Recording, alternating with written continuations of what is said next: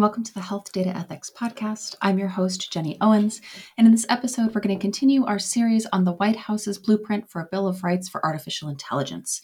In this episode, we're going to focus on um, your right to be free from algorithmic discrimination um, which is a great topic and one which we could spend lots and lots of time talking about. So when the, the White House drafted this uh, this suggestion for a for a right that uh, American citizens should have, they state it very straightforwardly: you should not face discrimination by algorithms, and systems should be used and designed in an equitable way. And it turns out that there is so much baked into this. Um, so, some suggestions for the appropriate design of algorithms and artificial intelligence um, that when you are designing an algorithm so let, us let's, let's use a, a, hypothetical healthcare example right? Let's say that we are trying to design an algorithm that will enable us to better care for our parents or not our parents our patients. Um, so we want to make sure that we are proactively assessing equity in our designs. We want to make sure that we're not, you know, direct, we're not intentionally designing an algorithm that is going to discriminate against a particular class of patients. You want to make sure that you are using representative and robust data um, to train your algorithm so that you're not training your algorithm on, for example, a clinical trial set of mostly uh, wealthy, educated white folks um, who have easy access to healthcare and academic research centers um, and then expecting that data to be easily transferable to all healthcare populations. Um, this is a, a, fairly common problem in clinical trial design, and you do need to be, right, be very careful about how you're designing your clinical trial cohorts to ensure that the data is generalizable. Um, you want to guard against proxies. Uh, this is a, a, really fantastic turn of phrase. And I think the easiest example I can think of about proxies um, is my, my husband works in uh, HR software design. Um, and so he and I have a number of extremely nerdy, really fascinating conversations around the dinner table. And one of them is around ha- ideas of ways to generate hiring algorithms that will not discriminate against um, against applicants on the basis of race. And so it isn't really as easy as stripping the names and the demographics off. It's not even as stripping as easy as stripping, you know, the address off. So you can't necessarily make uh, make a or an educated guess about a person's race based on their address. But a, a proxy is something like the example of let's say that I, I, I've been given a de identified resume, but I see that the person on this resume graduated from Howard University. That is a proxy for race, right? Howard is a historically black university. Safe bet that somebody who graduated from Howard, probably African American. Um, so, need to be careful about um, about proxies in your data. And one in the healthcare setting you might look at is uh, the glomerular filtration rate, which has different reference ranges for African Americans and for um, people who are not African American. Um, so, thinking very carefully about the data points that you are using to train your algorithm and the data points that you are choosing for your endpoints, just to make sure that you're not accidentally introducing bias in, even if that is not your intention. You always want to make sure that your algorithm is accessible.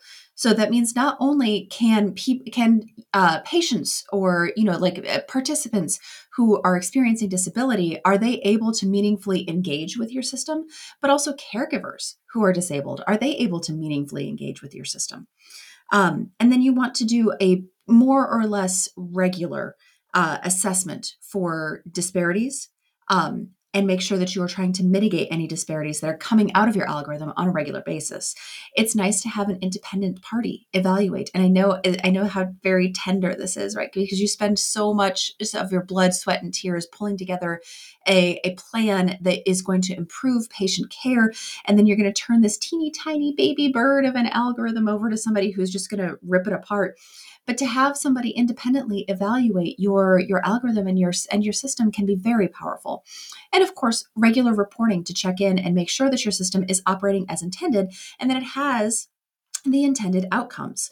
So the the example that I really wanted to talk about here was one of the citations in the the White House blueprint for an AI Bill of Rights, um, and it's this paper um, on dissecting racial bias in an algorithm used to manage the health of populations.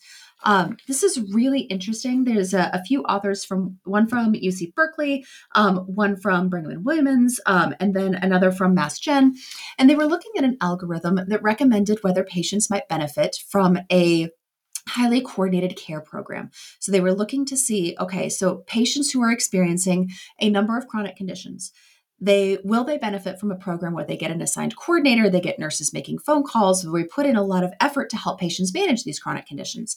And the out the the end point that they selected was the cost of care over the next year which from an operational standpoint seems like a great one right because what you want to avoid is patients having catastrophic you know like declines in their conditions where they're going to need to be hospitalized they're going to require a lot of expensive care if we can you know nudge them out of that risk with a, a few phone calls and maybe um, some group uh, group medical appointments some additional support that would be phenomenal so this is really cool, right? Really lovely idea. We want to care for patients better. We want to keep our hospital running smoothly. That's great.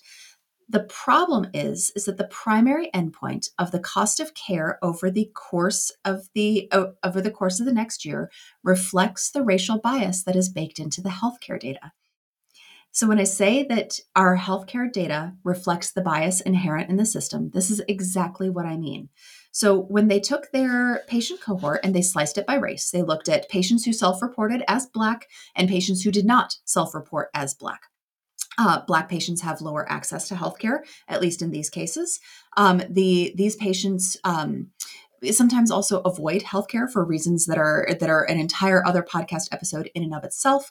Um, but the the the end result was because of these factors, because of the racial bias that is inherent in the healthcare data, when they looked at patients who received the same risk score, the same score that indicated whether they were likely to benefit from uh, being enrolled in a highly coordinated care program at a risk score of, say, 55, a white patient would have two, maybe three co- uh, co- comorbid chronic conditions.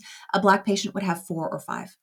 On every single individual health measure, blood glucose, blood pressure, um, uh, ki- their uh, kidney function, the black patients were sicker than the white patients. So, and eh, the outcome, the estimated cost of care over the next year was roughly the same.